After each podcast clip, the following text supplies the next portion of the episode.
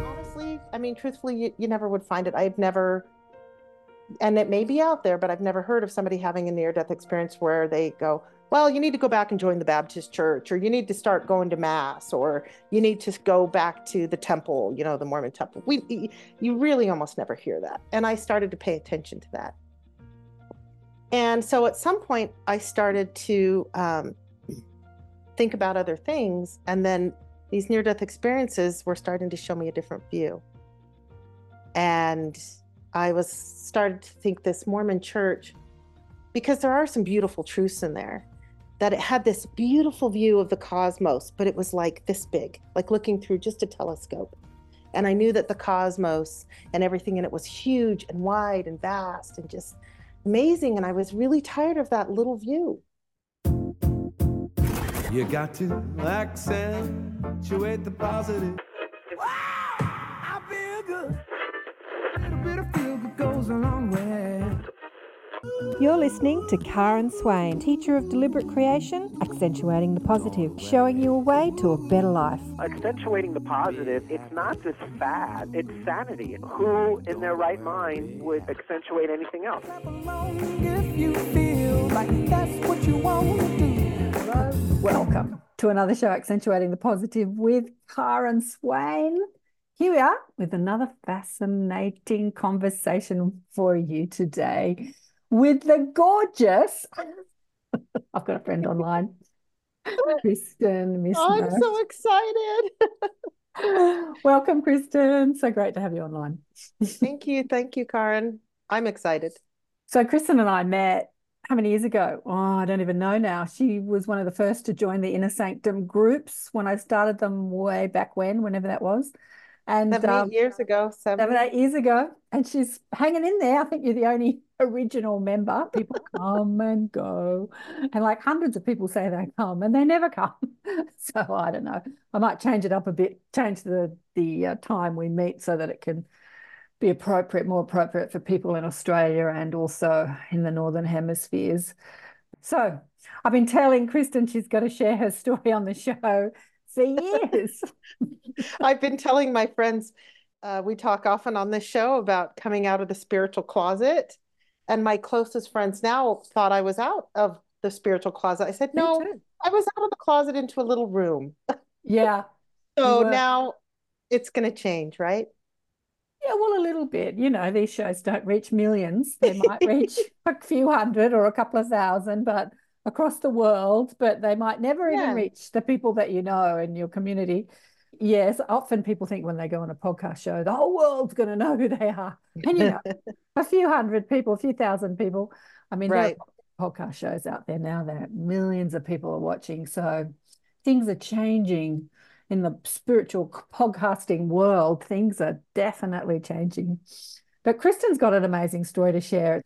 Yeah, when I've asked her to share her story, then more stuff happens and more stuff, more stuff happens. It's been this ongoing. So I know a little bit about your story, uh, but, you know, not all of it, I suppose. But we're going to share your story with people today.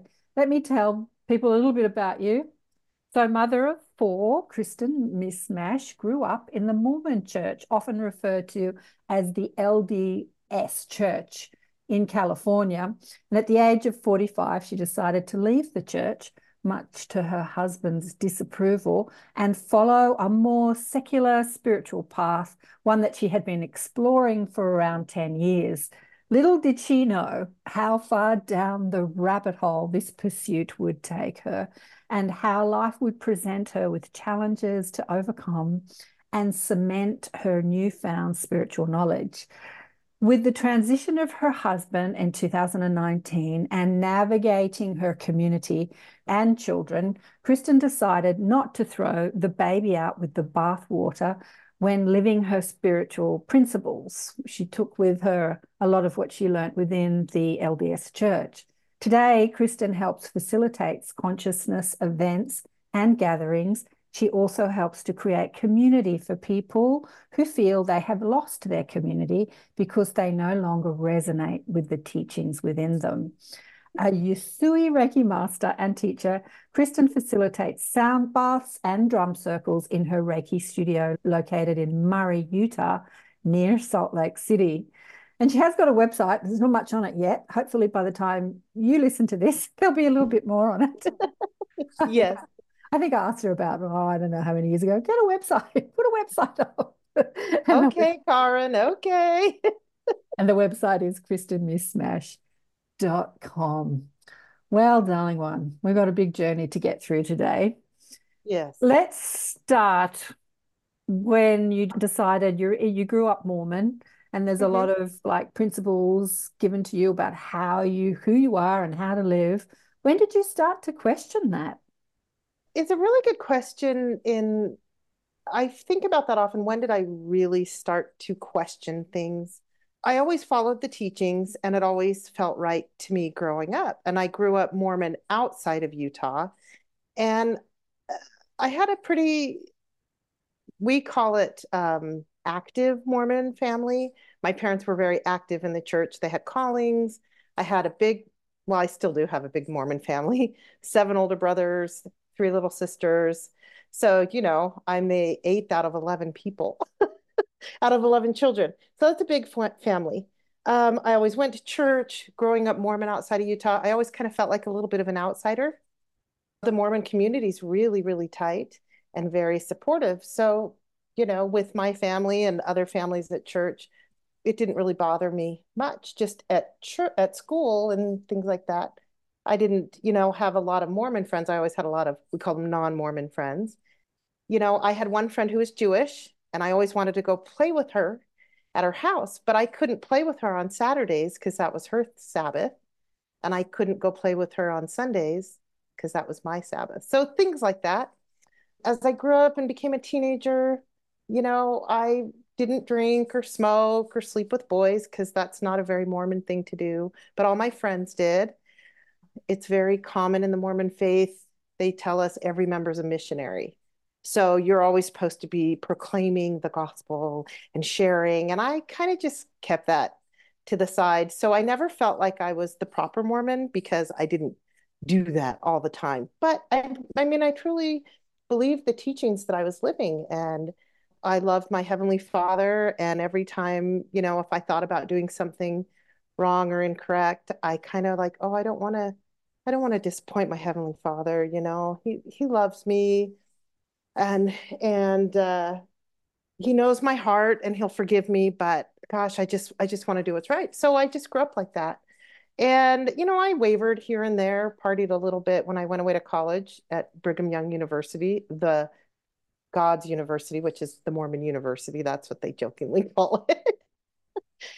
You know, veered off the straight and narrow a little bit, but always went back. And I eventually um, married, met and married a man. I had come to live with my parents who had settled in Utah when they retired. And in that time, I met and married the man of my dreams. And we made a conscious choice to, are we going to do this Mormon thing? So we got married in the temple, which is very much the Mormon thing. Um, and in the views, that's you're sealed for time and all eternity when you're married in the Mormon temple. And we decided to raise our children in the church. And he came from a home that wasn't quite as active as mine. So, you know, his dad didn't go to church, but his mom did. His parents weren't married and sealed in the temple, but my parents were like, but we decided to come together and raise our children together. They talk a lot in the Mormon church about things like feeling the Holy Ghost. I don't know. Do other churches talk about that, Karen? I don't know. They talk about the Godhead, right? There's Jesus Christ, there's God the Father, and there's the Holy Ghost. And some churches, it's all one. Well, in the Mormon church, there are three distinct personalities. And the Holy Ghost is always with me, as long as I'm living the righteous, true principles and doing what I should be doing. Then I'm going to have the Holy Ghost as this soft whisper in my ear that's going to tell me, like, gosh, you know, maybe you shouldn't turn down that street if it's going to be perilous, or, oh, you should go talk to that person over there that's by themselves, or that homeless man really does deserve a dollar, kind of things like that. Little bit of guidance. And then maybe if I'm feeling really low, the Holy Ghost is going to comfort me and make me feel better. And so um, there were times in my life. Well, and then also too, like, maybe I was somewhere and I wasn't sure what I was supposed to do. And we're taught in the Mormon church, you're going to get this beautiful, warm feeling in your chest. That's the Spirit confirming to you that something that you're hearing is true, right, right? So what I'm talking about are these principles that I grew up with that um, were very much Mormon spiritual principles. And there would be times when I would be sitting in church and sometimes just in the group with all the women. They call that the Relief Society. And I'd be like, after five or ten or fifteen minutes, I'd be like, oh, there it is. I feel it. The spirit must be really strong in the room right now. The Holy Ghost must be really present. Oh, that's really lovely. Okay. So I guess I'm doing what I'm supposed to be doing. Well, you know, there's a lot of controversy about the Mormon Church. And I do specifically remember things about excluding um, people that were Black, uh, you know, African-Americans in America, but Black people from having all the keys of the priesthood and being sealed in these temples. And they were denied it for many years. And they actually weren't given um, any of the regular rites and rituals that sealed my family for time and eternity, but they weren't allowed to have that, not until the mid seventies. And I like to think, because I don't know for sure, that if I was growing up Mormon in the seventies, like I was born in nineteen seventy, right? But if I was at my age now or in my thirties or forties, I would have like left the church then, because I think that's horrendous, you know, to deny these spiritual God-given blessings, you know, to somebody just because of the color of their skin. So there's controversies like that, right? And then also too, in the Mormon faith, women are supposed to, they're much more subservient. And uh, my cat wants my water, so I'm going to move that. But the men hold the priesthood, and the men have all the keys, and the men hold all the major callings, and the men run the church. And I can be on a committee and do a bunch of things that run that committee, but I always have to turn to the men to make sure it's done right. And that's kind of bothersome too. But um, around the time that I really, like you said, when I was forty-five, um, leading up to that, you know, somewhere in my forties, there were a lot of women in the Mormon Church who were crying out. They wanted to have these priesthood keys as well. You know, they wanted to be able to bestow a healing blessing on their children rather than waiting for, you know, husband to come home from work or to have some higher profile member of the congregation come and do it.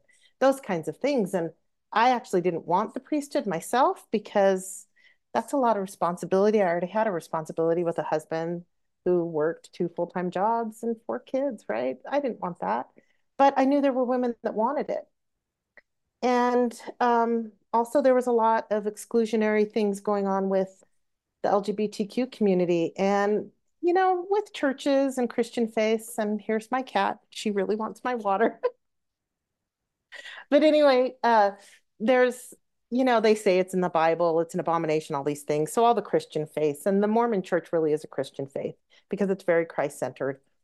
But uh, there was a lot of outcry um, because people who were gay couldn't al- also couldn't go to the temples and get married and sealed and have their families be forever. So there were just all these things that were coming and building. And in the meantime, you know, I was having these spiritual experiences. You know, there are spiritual experiences in the spiritual community, but in my church community, I'd feel the Holy Ghost in my chest. I'd sometimes get a whisper here and there. Actually, one time I did hear a booming voice. And all of this was leading up to just, you know, gosh, you know, I know that there's this beauty out there, and there is this truth and this knowledge. And I had always studied, I think, since my teens, near-death experiences. So that's kind of my gateway drug out of the church. We'll call it that, if you will. But um, near-death experiences, and they were fascinating.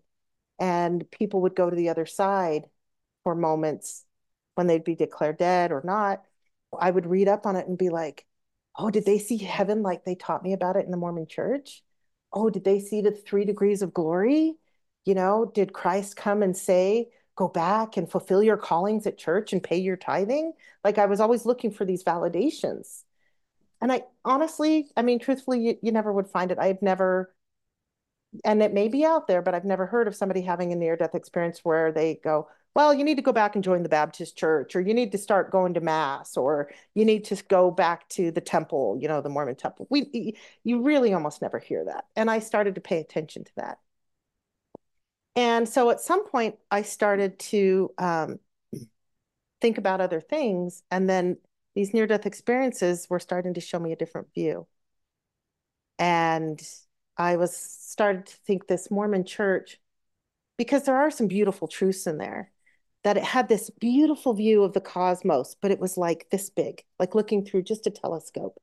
And I knew that the cosmos and everything in it was huge and wide and vast and just amazing. And I was really tired of that little view. All these things, you know, what's this discrimination of women, discrimination of gay people, discrimination of people because of the color of their skin. Like it doesn't, it doesn't fit. It doesn't make sense. And so um, I started to, with the magic of the internet and YouTube, and I had this iPad that my family had given me for Mother's Day, and I'd get everybody to bed at night and I'd hunker down on my iPad and stick my headphones in and I'd watch whatever I want. And my boys were teenagers then, and them and my husband, like I would look up all kinds of things like, you know, is this really footage of Bigfoot, or the queen is an alien shapeshifter, or it just the craziest stuff. But I knew they would mock me for it, right? Like, but then of course, you know, the algorithm's kind of smart. It starts to feed you stuff. And I started to actually get um, people like Dolores Cannon in my feed as I had watched like every near-death experience I could on there, right? And looking for truths and a bigger view of the cosmos. And um, and I started to really just, actually I'd buy books, but I'd buy them on my iPad so my family wouldn't see me reading them because they'd mock me for it, you know? I really, they did. They already knew I would watch like all the ghost story things on T V. Um, and I would, I would watch all the shows with the mediums that would do the readings in the room and, you know, the Long Island medium and stuff like that. And I just got to a point, like, why am I watching a show for this? I know that these things are real. People really do have these gifts. Maybe I could find somebody that could do this for me, you know, locally. And, and, um, I was a dance mom. My, t I have two, I had two boys and two girls, right? And these two young girls would go to dance. And there was a dance mom that not everybody chatted with all the time, but I chat with everybody because I just, I love everybody. And she was reading this book. We'd always be like, oh, what book are you reading? You know, what Outlander book are you on or whatever? And this woman, she, I would just ask her because nobody was really talking to her because she was a little quirky, if you will. She's actually one of my dear friends now, but she was reading a book on this thing called Reiki. And I was like, I couldn't even say the word. And she started to tell me about this Reiki experience. And I know now what she was talking about. She was talking about the experiences she was having in her Reiki attunements, which is when, you know, you're connect, you start to become connected to the Reiki rays to be a facilitator. And she handed me this book and I kept like closing the book because I'd open it and I'd read the introduction. And I felt like I was reading a different language, but I was like, this is in English, but I don't understand a word of this book. This is so weird, you know? And um, I would just go, well, that's, that's lovely. But, and she would just tell me about these spiritual experiences. And I was just fascinated. And, you know, it turns out that she's, she can see spirits and, and family members, and she does readings. I've had many readings from her now, but she's the one I turned to when I said, hey, I think I should, I kind of want to get a reading. Um, do you know anybody? And she's like, oh yes, yes, yes, yes. And she sent me to this one woman. And, you know, I was still a member of the church at the time. And it was kind of like, shh, don't tell anybody. I don't know if I'd get in trouble, things like that. But I went and I had this reading and it was pretty dang good. It was pretty cool. And she said some things about my main guides, two guides. This is what she did. She went, okay, you know, oh, you have two main guides and they're right here with you. Everybody has a guide. And they don't really have gender. Oh, this one, he's a man. He's telling us he's, he's telling me he's a man. And this other one, oh, it's female and you're connected with her and you have something in common with her. And, and she says there's a similarity. And we talked, and then she did this reading. It was about a half an hour. I never quite pinpointed who this woman was. I thought maybe it was a grandmother. Um, but I didn't tell this woman that I'm adopted. So this is something I haven't said here either. I'm adopted. I was adopted as a newborn and sealed to my family for time and eternity through a temple ceremony. It was quite lovely. you know, there was always this discussion between me and my husband. He's like, well, that's not your blood family. I'm like, yeah, but it's my spiritual family. Like, you know, I'm grafted in like the olive tree, like in the scriptures, and we're sealed, you know? And so we would always have these discussions. But anyway, this woman giving me this reading, she goes, whoever she is, you're connected with her. She says there's a similarity, and she wants you to know you're quite psychic and it runs in the family. And I went, okay, I don't even, I didn't even tell this lady that I'm adopted. So like, what family does this run in? Like, I had met my birth mother by that point, but I hadn't met my birth father. Like I didn't, I didn't know, it, uh, whatever. So I thought about it, you know, people out there, if you get readings, and Karen, you probably know, like sometimes later you think about it and you go, oh, I know what that is. So it's actually, I don't remember now yeah. how I arrived at it because this was about ten years ago, but yeah. it turns out that it's my great grandmother. And the similarity is that I'm named after her. My name is Kristen Elizabeth, and her name is Elizabeth. She died in the early sixties, so I never knew her. And it's my adopted great-grandmother. But I'm quite psychic, and it runs in the family.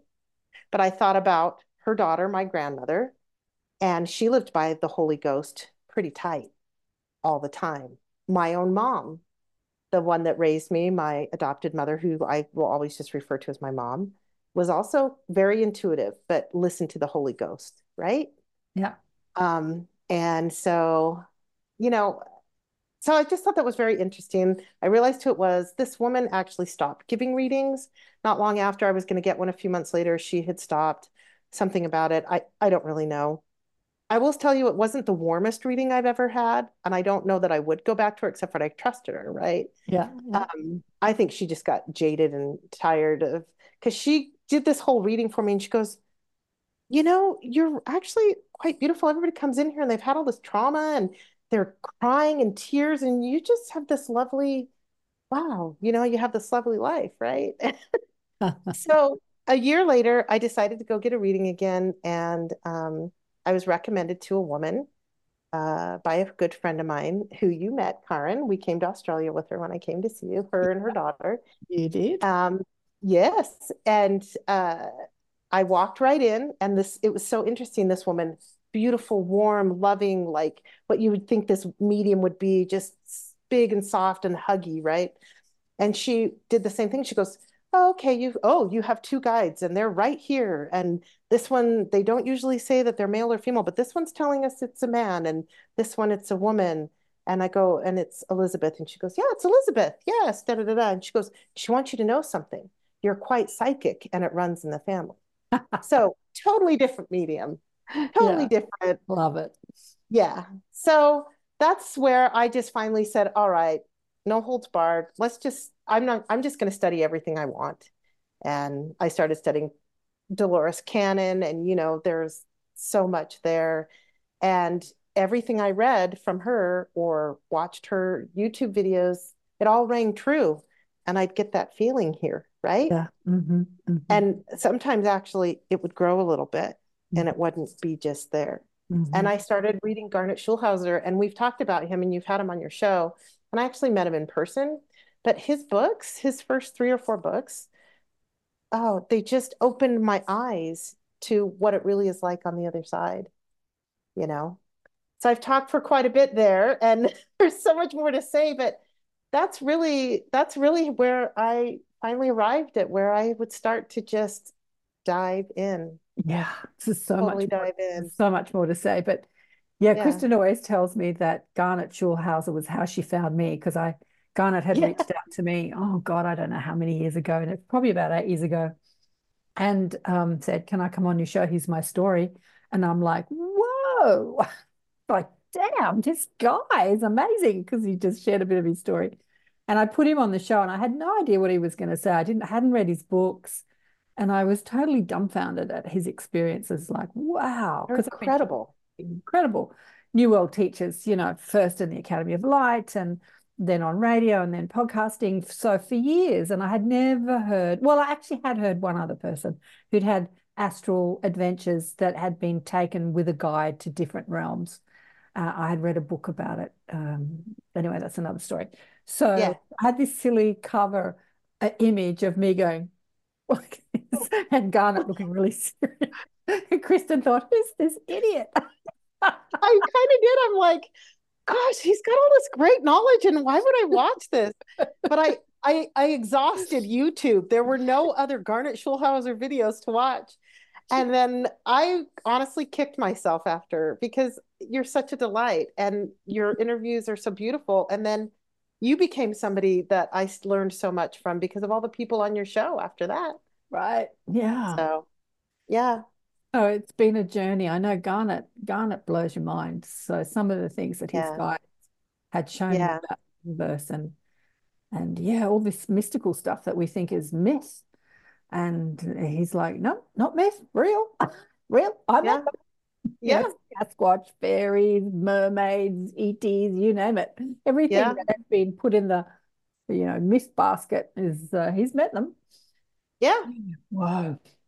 So okay, so the this the reader had said to you, everyone's always got these problems and they're always crying and they want to know why, and you've got this lovely life.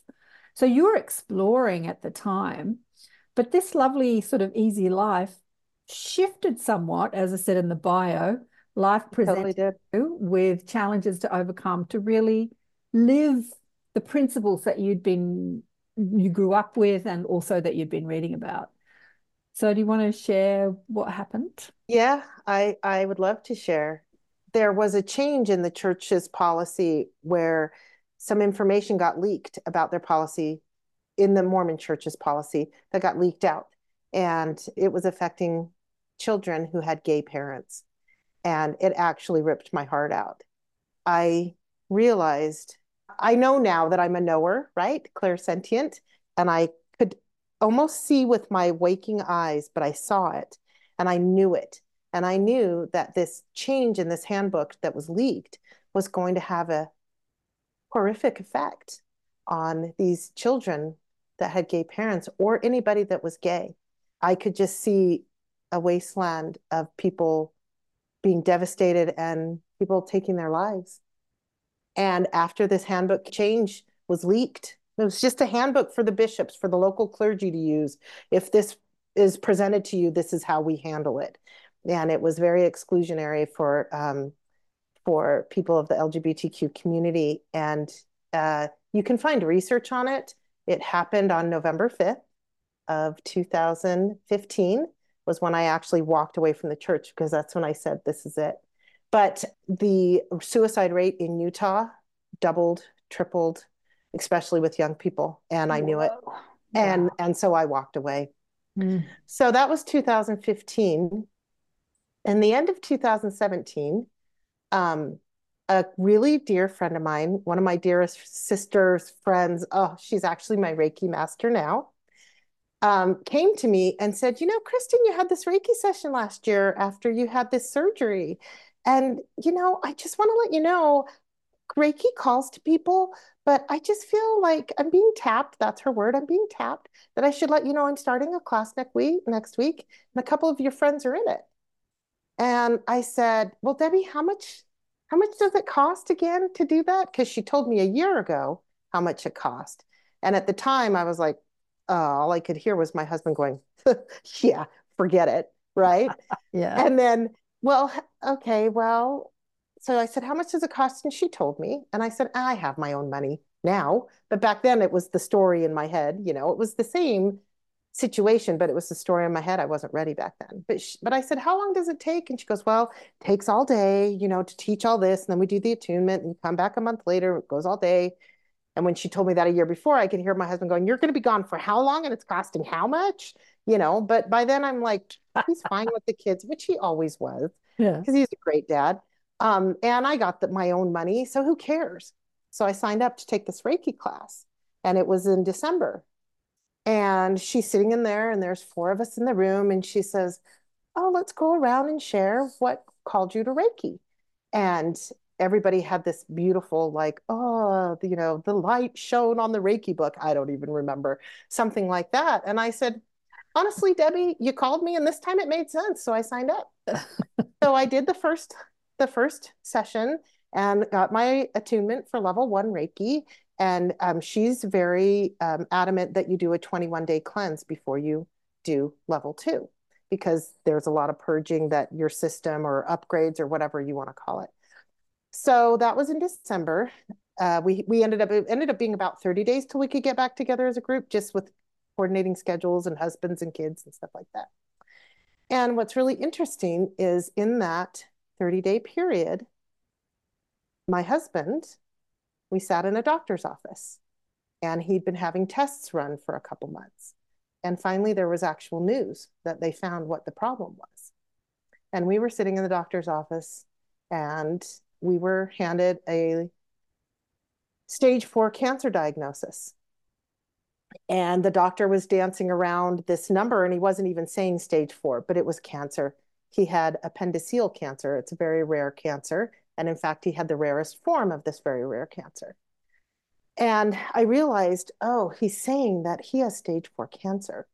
And this is how the thoughts ran in my head, and it was quick fire. And it was, oh my gosh, my children, they're going to lose their father. And then the next thought was, oh my gosh, my mother-in-law, she's going to lose another child. Even though my husband was a grown man, but she had lost a, they had lost somebody in the family who was twenty years old to a drunk driver. And then finally I got to me. And the thought was, oh my gosh, what about me? And I went, now it's time to know and to see if I can really walk the walk and talk the talk of all this spiritual stuff I've been learning. And I actually said, challenge accepted. And I took it on. And that was um, January first, or I'm sorry, January eleventh, two thousand eighteen, when he was diagnosed, one one one. And so the next time when I went to Reiki level two, mm-hmm. Okay, so it was about a week or so later. In that week, my husband was given a book called Radical Remission. And it was about this research that this psychologist had done, all people all over the world who had cured themselves of stage four cancer. There were nine things that these people had done all over the world.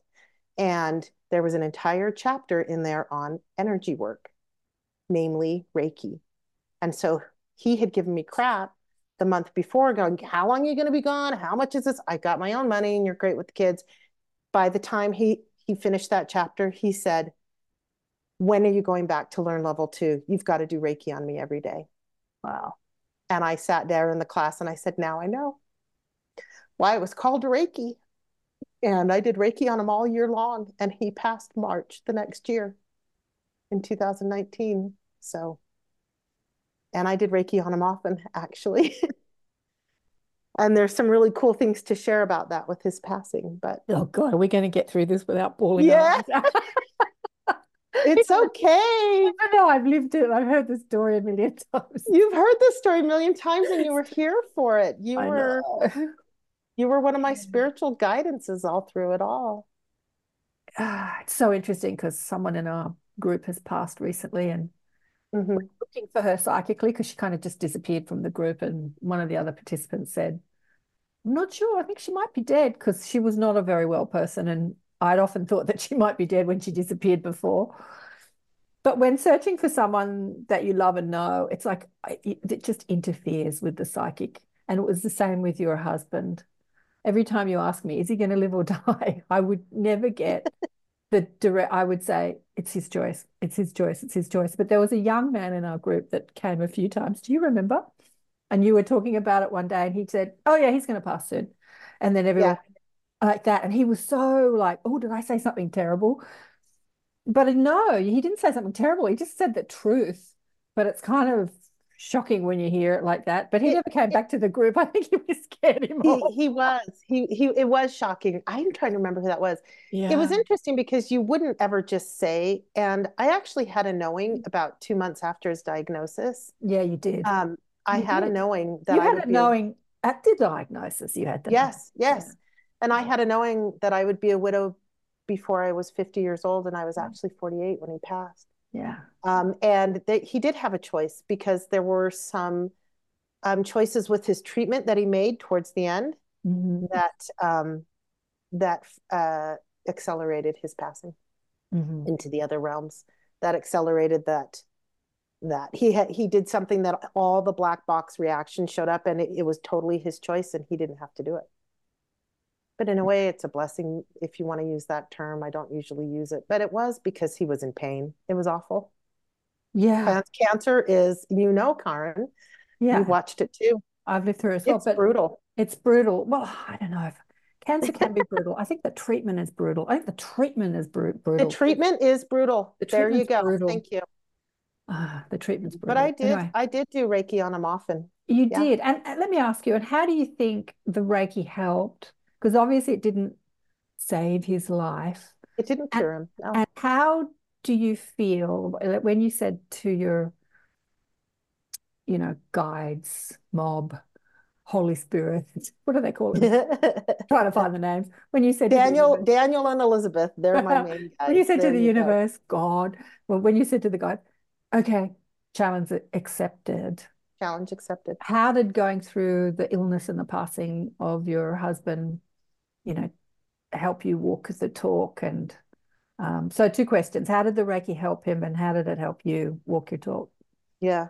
I will tell you this first, how I walked my walk and talked my talk. I went to him and I said, I want you to know, because I do know that the, I do come from the camp that the treatment for cancer is more brutal than the cancer itself. Um, but I told him, this is your life. This is your body. I will support you in any way you want, whether you do treatments or not, I will support you. And he decided to go with chemo, and he took on all kinds of diets and read the China, what do they call that? The China, like he took dairy out of his, you know, and he became vegetarian, and he did a lot of intermittent fasting. It was actually quite beautiful. Um, and he had, there were some miracles, and, um, but it was really interesting. He traveled for work, and oh my gosh, it was only about two weeks after he was diagnosed. He called, he called me in the morning. I was on my way to work, and he's like, I had the most incredible, like the most incredible thing happened in the hotel room last night. And I was like, what was it? And he started to describe this blue light showed up, and he felt his grandmother call it. He heard his grandmother call his name, this grandmother's beloved grandmother in their family who had passed a few years before. And just, he had this thing. And I said, oh, that's really cool. You know, cause whenever I would talk spiritual stuff before this, he was like, whatever, you know more than the prophet does. You think you know more than God? No, but you know, right? So, yeah. so, so, so he's saying, oh, I had this happen. And I said, oh, that's really cool. And it was silent. And I go, well, I kind of have an idea. Do you want me to tell you? Like, I was being really sheepish. And he goes, yeah, I'm telling you this because I want you to tell me what happened to me. And I was like, oh, he believes me now. So he really flipped. Yeah. And, and I did. And it was, it was this blue healing light his grandmother was giving him. And I believe now, because I knew he was going to pass, that it was a protective, loving bubble mm-hmm.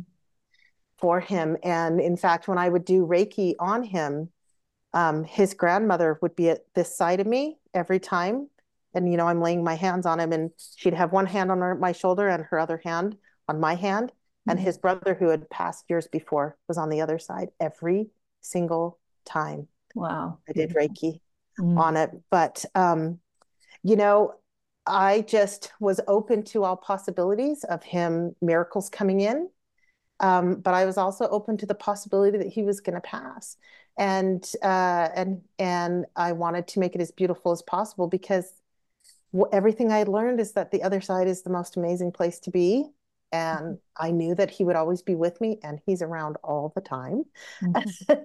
And I have, um, uh, there's so many things that, that are amazing. Um, the, there's so much that I, ex you know, I had all these expectations, and he didn't come to me with questions like, what's it going to look like when I die? But I was like, I hope I get to talk to him after he dies, because these are all these things that I study, and I can't wait to hear what he says about it.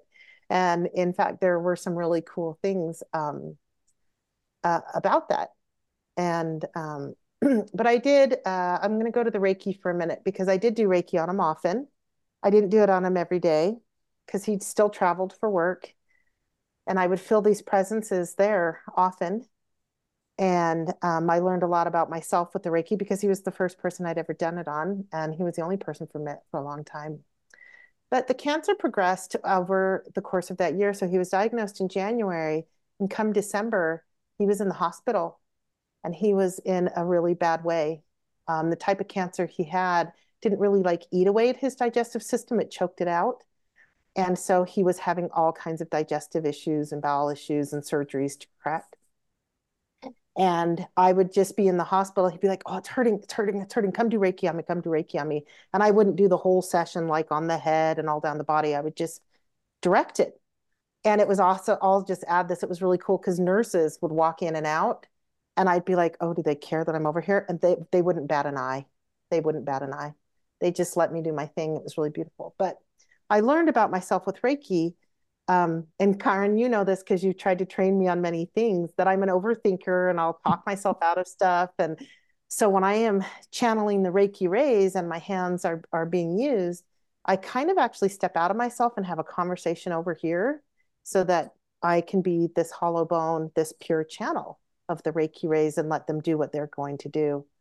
And at the, one of these points in the hospital, because I knew he'd turn a corner, Um, I had this side conversation with myself and I went, you know, I know that this is not going to cure him. So why am I doing this Reiki? Why am I doing this Reiki? Mm. It's not going to cure him. And a voice came clear in my head. And I know this voice now, that it's my main guide, Daniel. And, and he said, this isn't meant to cure him. This is meant to prepare him. That was it. Now, I never told anybody that because nobody else outside of my husband and my kids knew I was doing Reiki on him, except for my Reiki master and um, and me and and Karen and my dear friend Karen and the group. Um, but nobody else, nobody else really did, because I was still in the closet, and his family would have thought I was absolutely nuts, and so would my family.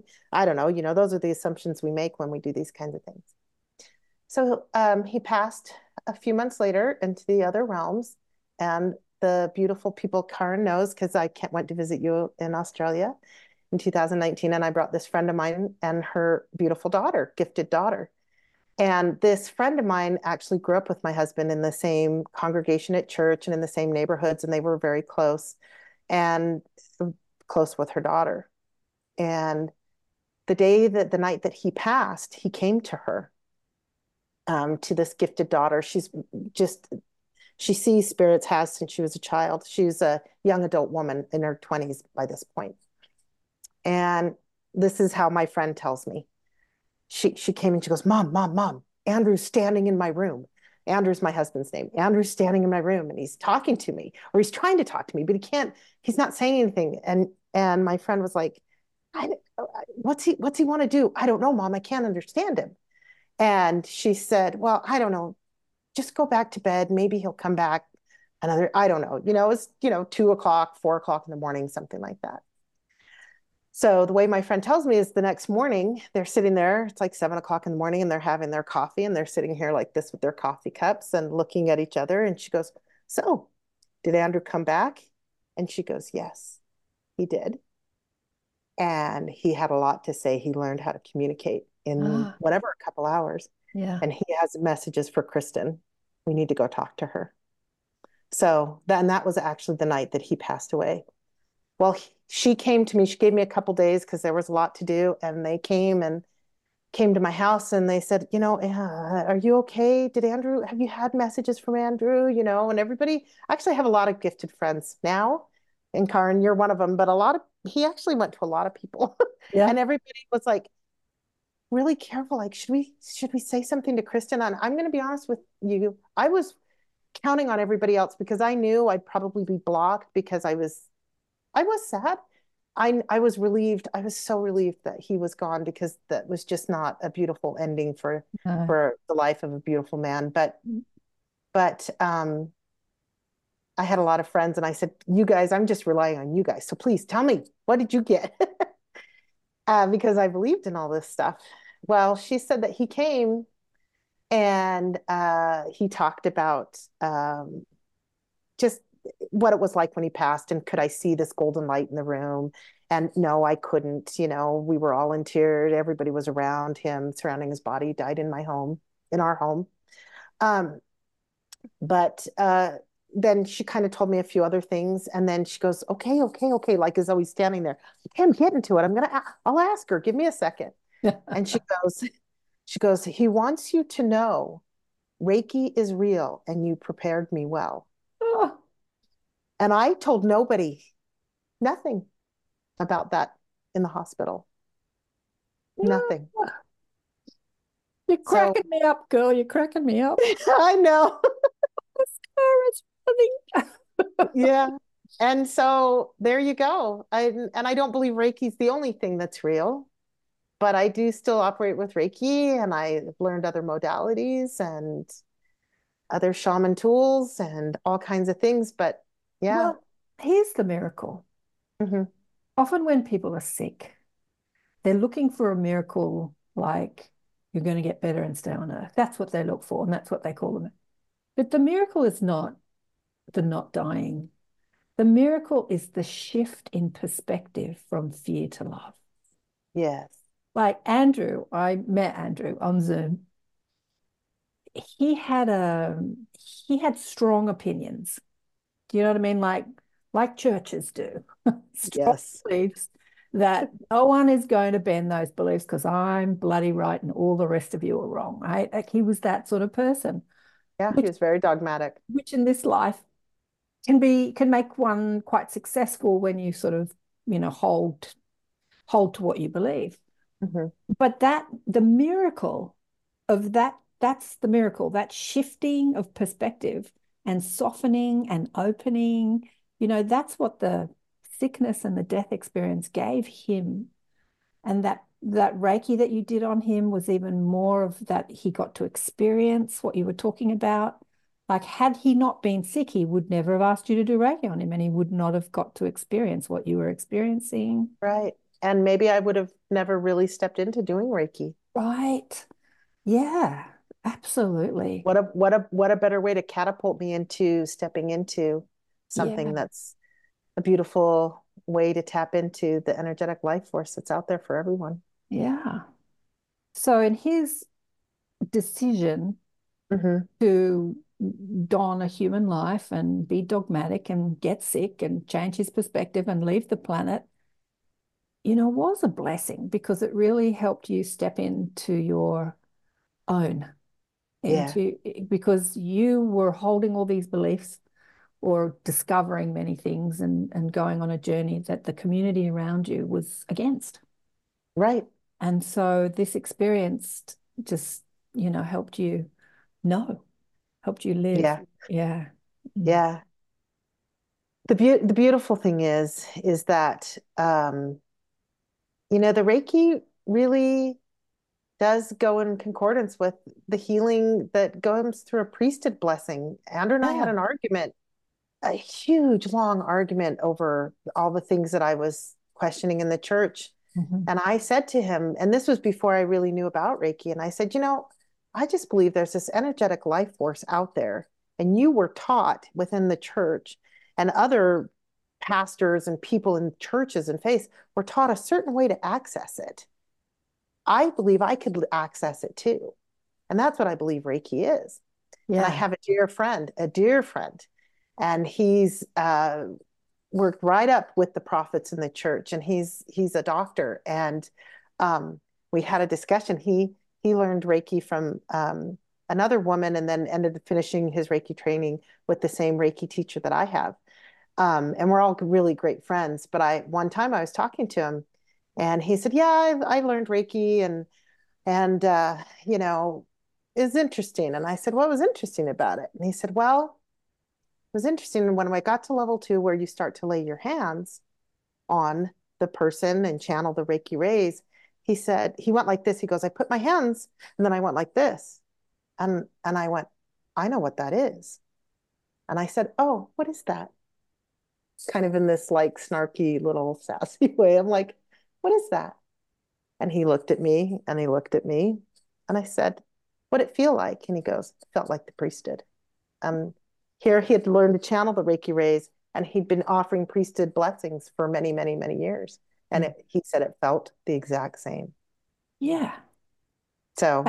I mean, as we, you know, discussed in the bio, you don't throw the baby out in the bathwater. A lot of right. the teachings through church, any church really, describes a lot of what we experience in a consciousness community, mm-hmm. spiritual community, whatever you want to call us, new age, you know, I don't care what label you give us. We love labeling here on earth. But uh you've been a, you know, a student and a teacher of deliberate creation, both through me and many other teachers. Mm-hmm. And the principles of deliberate creation is feel good, feel God. And um, also that God aspect or source aspect has been referred to as the higher self or soul or the universe. Mm-hmm. You know, we are one, which is quite different to church teachings, which puts a God outside of yourself, like you're contacting some entity outside of you, right? Yeah. Contacting the divine aspect of you outside of ego and personality and, you know, human conditioning. How do you, um, how does it dovetail for you, the sort of the Mormon teachings and the deliberate creation teachings? I'd love to hear, yeah. hear that. I love, I love to talk about it, because this is some of the things that I work to do in my community, because so many people, I mean, churches all over, but the Mormon Church, that's the topic of conversation, because I live in Mormon Mecca in Salt Lake City, Utah. Mormon Mecca, yeah. Yeah, that's basically what we call it.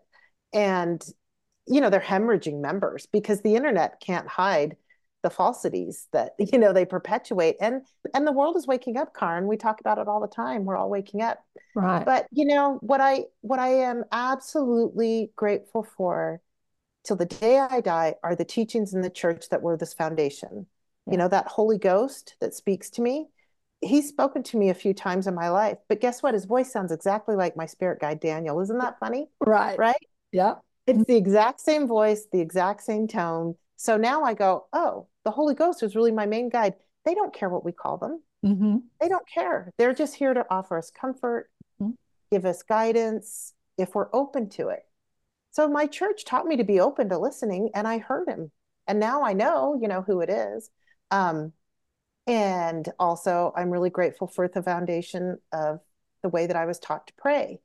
Uh, I was taught to pray to open in gratitude, you know, thank your Heavenly Father for all your many blessings. If I sit to meditate, how do I get to the highest vibration? I sit in gratitude before everything. And then I get right connected to source and everything, right?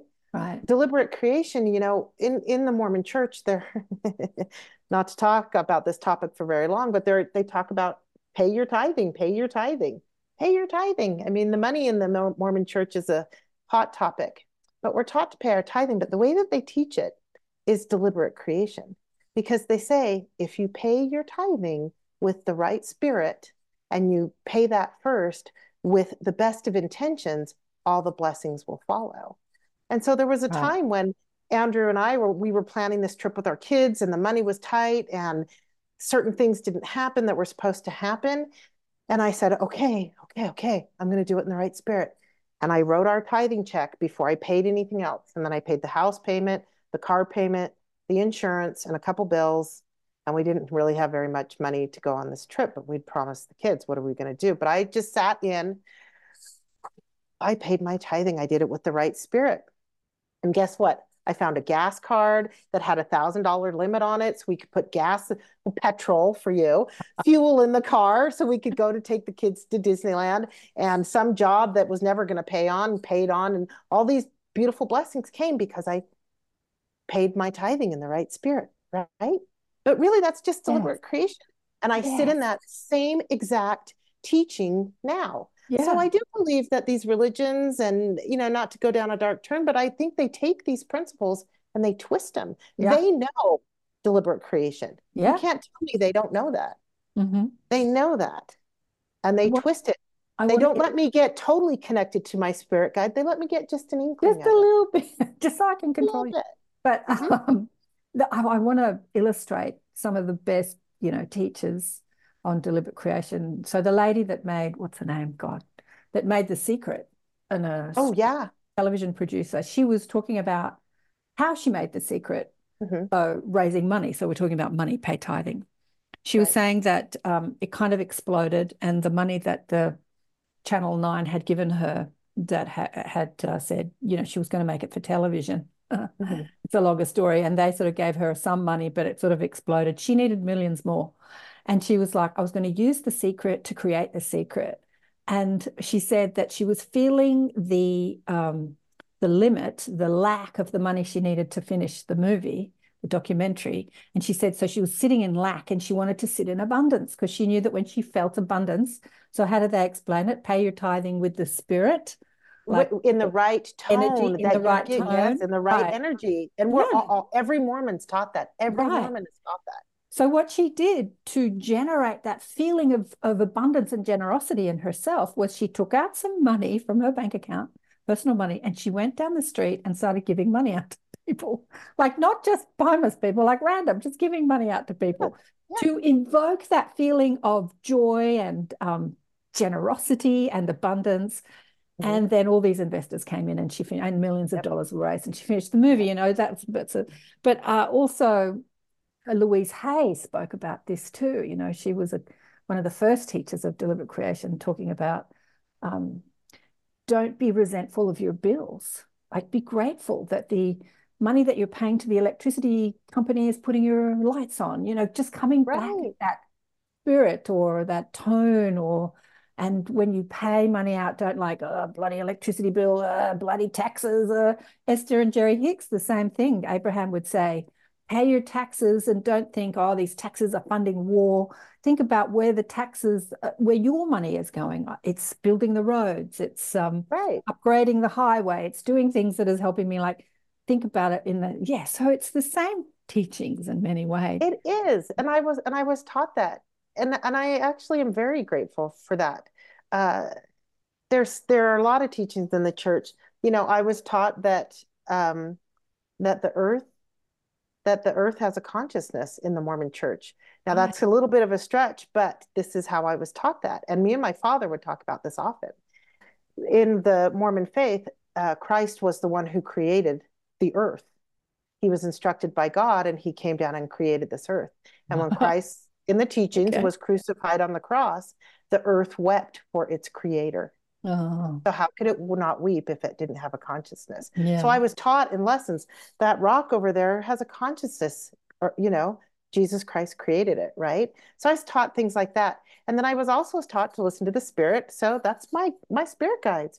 And then I hear, I even hear you say this sometimes, and I, I absolutely love this.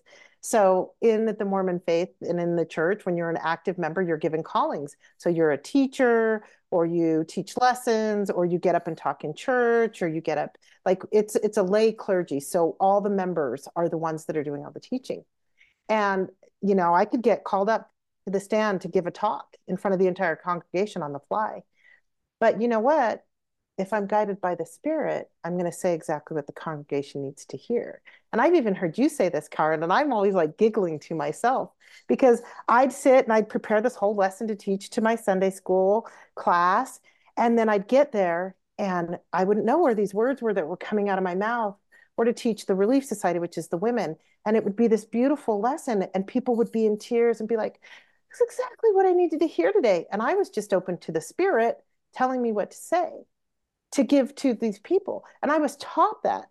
And then I know that tons of people in the spiritual community are like, well, I'm just going to let spirit guide, and I'm just going to, the, the teachers and the extended masters are going to come in and tell me what to say. I don't need to prepare anything. And it's beautiful. And it's exactly what people needed to hear all the time. And I was taught that from childhood. So, yeah. you know, don't throw the baby out with the bathwater. Right. Yeah. You know? Yeah. Yeah, we're channeling it. Uh, I was, um, you know, I'm helping a client put together a podcast, and he often says he uh, he used to be a Canadian. He used to live in Canada, and when people like Wayne Dyer and Deepak were traveling around America back in the eighties, I think, or nineties, they didn't come to Canada, so he put on events for them throughout Canada. So he met Wayne Dyer personally, and Wayne would often say, "I don't know what I'm going to say, but I know that I'm going to say exactly what you need to hear." So he would often say that before he went on stage. Yeah. I'm just going to show up yeah. and start talking. And I say that with everything I do, with clients, with shows, with, you know, groups, just show up. Yeah. but, but, but Karen, don't you sometimes, some of the people that you teach and guide, don't you need to teach them that? And, and it's hard when we get older to wrap our head around the fact that what's going to come out is what needs to come out, and right. just trust and be open to the guidance. Um, where I sit with that now is I open my heart. So talking about the church and having callings and being, everybody has something that they do in the church. Well, my favorite calling in the church was the ward activities chairperson, meaning I did all the activities for the entire congregation for eight years. All the barbecues, all the breakfasts, all the, you know, field trips, everything, firesides. I did that for eight years. And I was taught to sit and make sure that there was the message, that there was Christ in the message, and to get guidance from the Spirit. Well, guess what I do for a living now? I'm an event planner. And I sit there and somebody comes to me, you know, and I, I'll be running, helping run a conference. And somebody comes and goes, oh, somebody's in this room and we've booked both rooms at the same time. I don't know how. It missed all of us on the schedule. What are we going to do? And I, and I sit there and I, I finally, even in the last couple of weeks, I've realized this is how I'm able to do what I do, is I sit and I, I actually go to my heart. I don't think about it. I go to my heart and the answer comes. Oh, that's all right. We're going to use that other room that nobody's using right now, right? Nobody's in that other room, even though it's set up. Move the chairs around. We're going to go use it. Get a mic in there. Can we get a mic in there? Great. And I don't know where it comes from. And I started doing that when I had working for, um, I had a corporate job where I did all their recognition. When everybody hit all their goals, I would throw all their parties. And I would sit there and I'd go, okay, this problem. And if, if I went to my heart, the answer would appear. And guess what I'm known for? I'm the problem solver. Well, I'm not doing it. You know, it's the connection to source. I was taught that growing up in the Mormon Church, but it's, it's not throwing that out. And, and I do, I, I create conscious events. And I just did a, helped facilitate an entire event last night where bowls and chanting and connecting into your heart, and, and people were telling me their experiences, and And I just sat there holding space in the room because I wasn't the one playing the bowls or leading the leading the uh, meditation, but so much fun. And the funny thing is, we talk about this. We talk about this. I'm living my bliss. Yeah. I am living my purpose. Running events, does that sound like living my purpose? But I sit here, oh gosh, you've been talking about it. Oh, it's happening. I call it happy sparkles. Uh-huh. And I'm starting to think about this conference that I'm helping I A N S, International Association of Near Death Studies. Like, I'm helping them plan this conference where five hundred people are going to show up. And there's meals and rooms and speakers. And they go, oh, we don't know what to do about this with registration. And, and I sit and bliss, sparkles run through all my veins. And I'm like, challenge accepted. It comes again. And I'm like, this is what we're going to do. And magically, most of the time, it all just works out, because I let it fall into place. This this gifted friend of mine who's worked with me a little bit now, she she illustrated it. She said, Kristen, I've watched you. And it's as though you see it like it's a big piece of sacred geometry. And I said, it is though. It totally is. And this event or this thing that I'm planning, or e- even if it's a birthday party, it's this geometric shape that I see, and if I connect into it, it all just fits and falls into place. Falls into place. Amazing. Beautiful. And and it's just doing events. You know, that's oh. not healing the planet, but it's creating ripples that heal the planet. Oh my we get God! Bringing together, together is so important. Bringing people and you know you people. know what I'm talking about, Karen, because you yeah. do run events. You've yeah. done it for decades. Yeah, yeah, it's so important. I mean, I. You know, I do mostly stuff online, and that would sort of serve me well during, you know what, during that time in twenty twenty, twenty-one. Yeah, everybody was like, what's this Zoom? And I've been doing the Zoom. word. I've been yeah, doing Zoom I... for ten years. But uh, but the guides have said to me, the Holy Spirit has said to me, you know, whatever vernacular you want to use, that bringing people together. I almost spit my water out. Physically is so important. It's so important to bring people together physically, and to have that physical connection as well as the connection on Zoom. I mean, some of my best friends, you know, like I've only met on Zoom, the people I've had mm-hmm. on the shows, and you, but you did come down to Australia. So I, I met you physically, got to hug you, and yes. we sat on the bed and chatted, and it was great. But um, you said something in the group the other day, which was prompted me to ask you again to share your story. Oh, yeah. About, and I said, I want you to share this publicly, because I often do groups where I don't record, and people can share openly and not worry about being on a, you know, platform, and it's not recorded, and yeah, just so people can talk. And uh, you said something about being angry at Andrew for leaving you and how you dealt with that. And I thought, wow, that was such a beautiful story. Do you want to share yeah. that? That yeah, I, I'd be happy to. When when he passed away, you know, he was he was fifty years old, and we'd been together twenty-six years, and we built a life, and we'd added onto our home, and he was a jack of all trades, master of like four. So I have welding tools, and I have plumbing tools, and he was a concrete man, but I also have, you know, recording equipment because he was a musician. You know, there's a guitar hanging, one of his guitars here, like just stuff. And I've come to realize, because he's come through in readings, um, you know, he was a he was a bit of a hoarder. He was a shopaholic. Not like you see on the T V shows and it's disgusting and gross, but there's a lot of stuff. And um, you've heard of this thing called Swedish death cleaning, which is uh, you clean everything up so nobody has to deal with all your things when you pass away. That's what it is, right? Man, I'd wish I'd heard about that before he got sick. So he'd moved to the higher realms, and sometimes I would have a really beautiful connection with him. Um, but I was still dealing with everything in this world that he left behind. I had a house unfinished and stuff to clear out of the garage. You couldn't even walk through our driveway. There were so much tools and equipment and supplies of construction and trucks. And I, I couldn't even tell you, it just uh, incredible. You know, I love the experiences and the miracles that happened over the last year with him, but I was doing the dishes one night, and I tend to get a lot of messages when I'm doing the dishes for whatever reason. I think it's the water is a good conductor, right? And I'm mindlessly, so, you know, some people go walking, I do dishes, whatever. And I started to let the emotions flow. I'd been holding a lot in because I'd had a lot to plan, and I was taking care of children who lost their dad. So I'm sitting there doing the dishes, doing the dishes, and I thinking about all the things I had to do and all the dishes, and uh, there's this thing doesn't work because he never fixed that before he passed away. He always said he was going to fix it, and it's building and it's building. And I got mad. I got so mad. I, I was freaking out, and I don't usually get like this, but I remember picked up the dish that I was in my hand and I threw it into the sink, shattered everywhere. And I said, I'm so mad at you. I was like, damn it. Damn it, Andrew, I want you to come back right now. I want you to stand here in front of me in your spirit form. Tell me you're sorry. Tell me you're sorry for all of this. Just sweaty, hot, tears. I was screaming. I don't know where my kids were, hopefully in bed. Nobody saw, nobody heard that I know of. But I lost my, I lost it. I lost my mind. It was one of those grieving moments when no matter how much you know, it hits you, right? And it did. It hit me really hard. And I went to bed in tears. And I woke up the next morning, and I happened to be reading a book. And it was this book by um, a friend, you've had him on your show, Doctor Jeff O'Driscoll. And um, it's a book called Not Yet. And uh, in this book, it just so happened that the next chapter I was about to read was on forgiveness.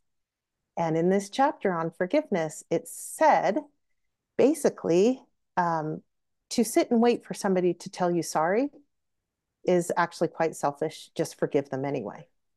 And I was like, oh man, synchronicities. That kind of almost made me mad. Like, why did I have to get that synchronicity? Can't I stay mad at him a little longer? Right? But I knew I had to take care of this. And it's, it's big. It was a pretty big, heavy feeling. I was pretty mad. I had a lot I had to do.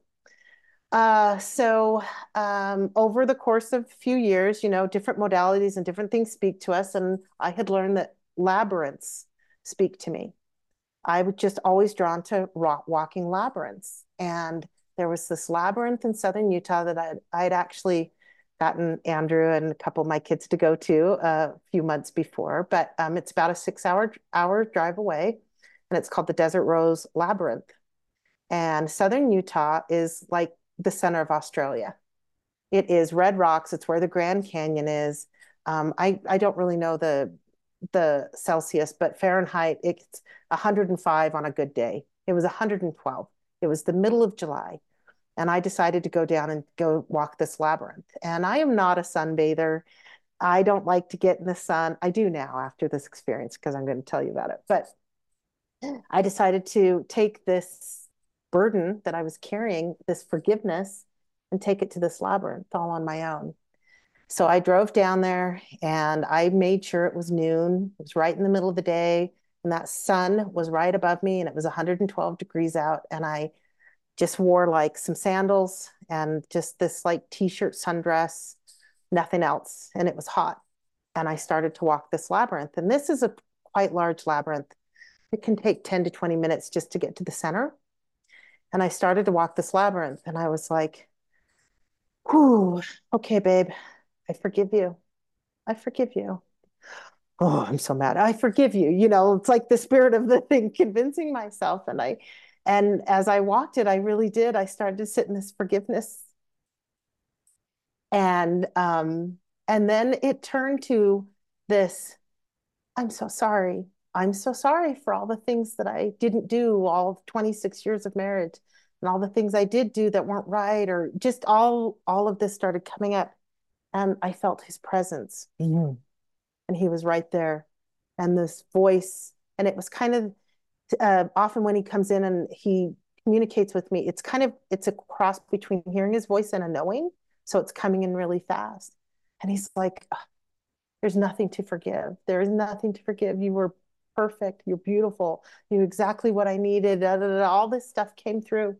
And, and, you know, I'm sitting there in tears. I'm so sorry. And I forgive you. But it's just, it's clearing it. But I get to the center. I get to the center of this labyrinth. And what do I do?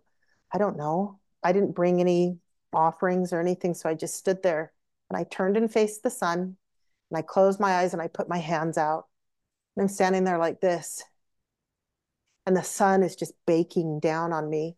And the little beads of sweat, like I could feel my skin glistening. And every little bead of sweat felt like it was a magnifying glass of that hot, hot sun. And I could feel myself literally burning. And I don't know if I stood there for five minutes or twenty minutes. It felt a long time.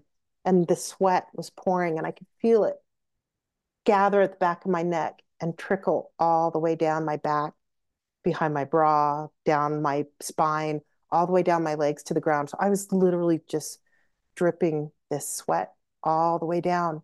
It felt like all of that, the forgiveness, the sorry, all of it was just burned off, completely burned away. Like a phoenix, I don't know, but it just completely burned away. And at some point I gathered myself, and I love the sun now. I absolutely love sitting out in the sun, and I didn't before this, but uh, it, it's so healing. And then I was like, well, I didn't really have an intention or prepare what I was going to do as I walked out of the labyrinth. So I was like, okay, um, I'm just going to start walking out. And lo and behold, actually, my spirit guide, Elizabeth, showed right up. She always comes on this side of me. And she showed right up, and she was like, oh, and I could just feel and sense all this happy and this bubbly. I'm like, you are the most beautiful thing, and I love you so much. And now I can show you how much I love you, because that's gone. It was as though moving that out made it so she could come in. Yeah. Mm. And, and I just, it healed a huge piece of that grieving yeah. part. Yeah. So that's, that's the Desert Rose Labyrinth. It's in uh, Ivins, Utah, I V I N S. If anybody wants to traverse down there, it's just an open labyrinth in the desert, rocks, red rocks. It's gorgeous. Beautiful. So, yeah. And you never, you said that, that you never felt that resentment and that, why did you leave me with all this crap again? Like yeah. that. Every, every once in a while it pops up. If I go to try and find something in the garage, I'm looking for a hammer and I find eight grinders, but I don't find a hammer. And I'm like, seriously? And I start, and it creeps up, and then I go, but it's fine. It's totally yeah. fine. Yeah. Because, you know, it is, it is fine. What are these things that we worry about? Why? Yeah. You know, what are these things that we hold on to? You know, there's nothing to resent him for. It's as it should be. Yeah. Mm-hmm. Yeah. Oh, darling one. Oh, look at the time. Four four. I'm not looking. It's four four four for you. Mm-hmm. Oh, it's ten forty four p.m. for me. Wow. Uh, four four four is my number right now. Thank you. There's so much more. I'm just thinking I could ask you a million more questions, because I know, because unlike most of the people I have on the show, I know your story. Yeah. Uh, he's he's around me all the time. Yeah. And and um, I've had some amazing experiences recently, and he will have been gone five years this March. Five. Um, God, it seems like yesterday. Mm-hmm. Five. Mm-hmm. He's a beautiful spirit guide for me too. And he teaches me a lot. When you came to Australia, we went to see Jai Jag Jagdish, you know, that beautiful singer. Oh my gosh, yes, I do remember and Jai. We were sitting in the audience and there was something, we were talking about something he came to. I remember exactly. Hilarious. What did he you, say? Well, honestly, Karen, so um, you got us in so we could um, see Jai perform. And the people we were traveling with decided not to come. So you and I, and it was finally just me and you. And you had counseled me along over the last year and after he had transitioned and moved to the other realms. And so we were kind of waiting for Jai to start performing, and we were like leaning in and whispering to each other. And you were like, oh, you know, I've seen cancer and da, da, da. And I'm like, yeah. And you're like, how was it when he passed? And la, la, la. You know, we were starting to talk about these things. And both you and I at the same time were like, I remember in my head what it sounded like. Like, he doesn't, he doesn't want us talking about this. And you go, you know, he doesn't really want us talking about this stuff. We need to talk about something else. I remember and I, that. and I, and I went, well, you know what, Karen, you never saw it, but he had a really great ass. He had a great butt. And I think you said something like, yeah, he said he did. He had a really great butt. And we were in this hall and everybody was gathering for Jai. And you and I were laughing so hard. I remember what he said now, because we were talking about the cancer and he said, please don't remember that aspect of my life. Can't you remember how good I was in bed? That's what he said. It cracked me up. I, I did. I said, well, he did have a really great ass. Like, and we were gone. We lost it. Oh, but that's what yeah. it's like. That's what it's really like. I know, you know the he's... people that have passed are so joyous. Even I remember who's passed, mm-hmm. who went through so much pain in her life, physical pain and emotional pain. Yeah. She's so joyous. You know, once I yeah. found her, once I got a hold of her, because I didn't want to know that she'd gone. Is she really gone? Is she really gone?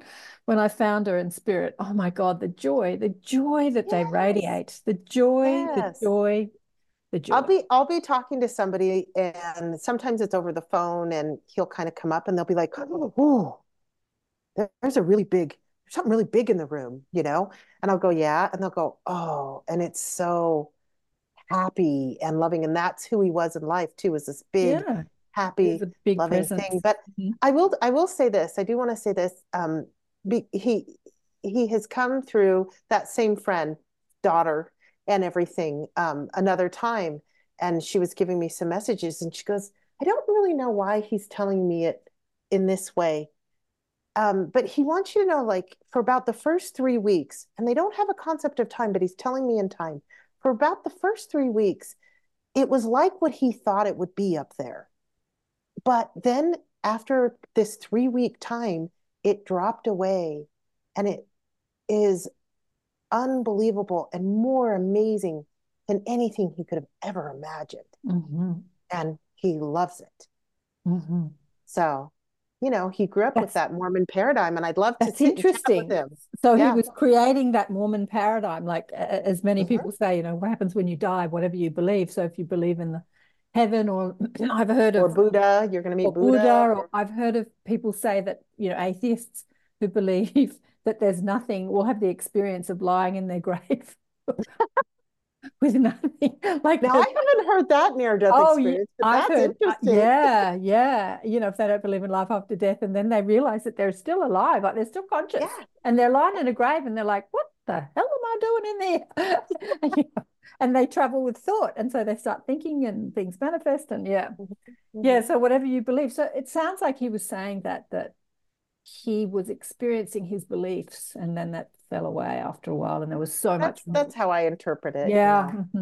Mm-hmm. Mm-hmm. And good thing that Reiki is real and I prepared him well. Cause you yeah. know, I think he learned stuff pretty fast on the other side there for whatever, I don't know what that preparation was. I don't believe, I don't ever, it never felt like it was preparing him to pass.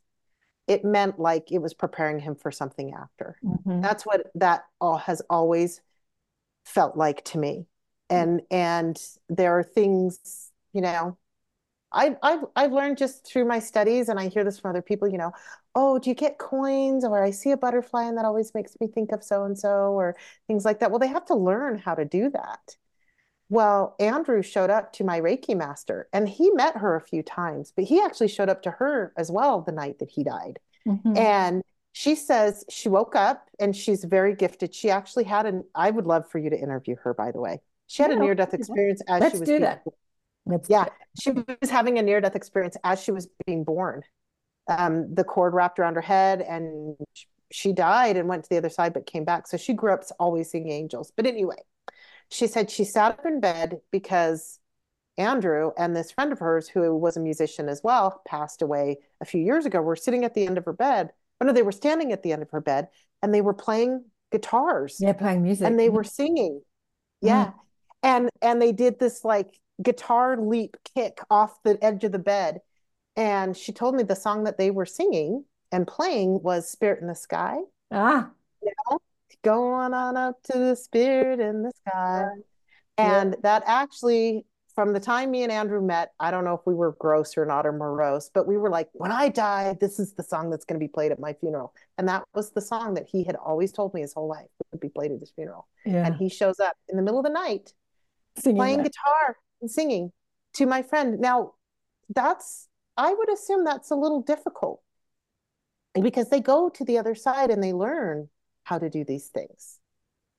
Well, I think it's, yeah, learning. I think it, I don't think you need to learn. You need to know how to acclimate your energy frequency so that you can match a frequency on Earth, because it's such a dense frequency down here. Right. And when you're flying high, now you got to change that vibe yeah. so yeah. that we down here can find you. Well, yeah. yeah. Well, I, a bit of skill to do that, you know, yeah. it's a bit of skill to do that, because if you're flying high, why would you want to? Yeah, you know, but they, but I do, I have heard that down. they sit in classrooms, you know, a lot of Garnet's books are people sitting in classrooms learning yeah. things. Mm-hmm. uh, in Iglea is, I think is what he calls it. But, yeah, you know, uh, some people or souls, when they pass, they have to learn how to ask that butterfly, hey, can I borrow your body for a minute and right. take this essence and show up to my loved ones? Right, right. They need right. a sign today. They're really sad. Can yeah, we do yeah. that? And yeah, they have yeah. to learn how to do that. So yeah. mm-hmm. I like to think that's what I prepared him well for. I mm-hmm. won't know until he tells me, or if I yeah. sit and meditate on it long enough. Does it matter? No. But what matters mm-hmm. is that he's in bliss and he shows up, and and I'm living my life now. You know, what I'm getting so strongly is what I said before. It's not even prepared is not even the right word. Learned experience lived, that experience of shifting perspective, like letting go of being right. For many, that is the hardest thing to do. It's the hardest thing to do. Like, I'm right about this. And what's it going to take to knock you out of your paradigm that you're hanging on to beliefs that are no longer serving you? What's it going to take for the world to let go of beliefs that are no longer serving us as a, as a human race? What is it going to, what does it take to change people's minds? Like, that experience is huge. And yeah. it's, it's a collective experience that we're having here on Earth. There's it so- is. And, and when you, when I put that in uh, along the lines of thinking about my late husband and, and who he was, mm-hmm. oh man, he was more stubborn than me, and I'm pretty stubborn. And he, you could not, and he was dogmatic. Like, you know, it was his way was the right way, was the only way often. Mm-hmm. And we would go back and forth when I walked away from the church. And, and it was interesting actually, because he did tell me the last year of his life, he did say, um, you know, honey, I do see that there are problems here. I just feel like I can make a change from the inside. And so he's, that's why he stayed with one foot in and one foot out. Mm-hmm. But anyway, But yeah, it, it it the ultimate shift. You know, we've talked about before, and sometimes you have guests and they talk about getting hit over the head by the spiritual two by four. Yeah, right? The spiritual sledgehammer. I call it the spiritual sledgehammer. I've had lots of them. Yeah, I mean, that's yeah. his life experiences. I mean, yeah. you know, I, I don't know that he had to die to get that, but that's sure what he got when he passed. Yeah. Yeah, absolutely. That's what you're telling me. Yeah, shift in his perspective. Shift in perspective from fear to love. That's what I think it was Marianne Williamson attributed to her, or or Nelson Mandela. Or, anyway, the a miracle is a shift in perspective from fear to love. That's mm. what she calls a miracle. A miracle is a shift in perspective from fear to love. That's a miracle. Ah, and that's, that's I've never and heard that's that. What he, yeah, that's what he achieved in this lifetime. Yeah. Shift in perspective yeah. from fear to love. And guess what? I get to learn it now too. Yeah. Do you know, I, he so taught me to, well. He taught you well. There's so much more to your story. I, I don't think we've got time tonight, but um, I wanted you to share also, maybe on another another time, we'll have you back. The I'll edit something else out. The experience of meeting your birth dad, that that was something I remember. You oh, that's a long it. story. But that's a long story. That's another show. We'll do yeah, that. Yeah, I do. I do have an entire book right book. here. We've got to get it in the book, dying. Put it. Yeah, in the book, but I have an entire book about, and I I will say this, and it would be it will be coming at some point, but. Mm. We are connected spiritually. I have a spiritual D N A that definitely, and I have learned this through meeting my birth parents, mm-hmm. as well as, you know, growing up with my parents. And I've actually had some recent experiences too. We'll talk about it another time, but that spiritual D N A is just as important as my earthly D N A. Absolutely. And it makes me who I am. Yeah, and absolutely. There is a reason that I am this mix. Mm-hmm. And I have learned it recently now, and I can't wait to like share that with the world. So get it down, write it down, get it down, we write it out. Promo- we could have been promoting the book next time, but honey, one, oh, oh it's been, Karen. It's been eight years coming, but we got you on the show to share just some of your story, and it was so yes. beautiful. I love you so much. Thank you so much. I love you so much. Thank you for everything you've given me too. I sit in gratitude. You're one of the names that's on a short, a long list, but you're always at the top. People I'm grateful for when I write it out. It's true.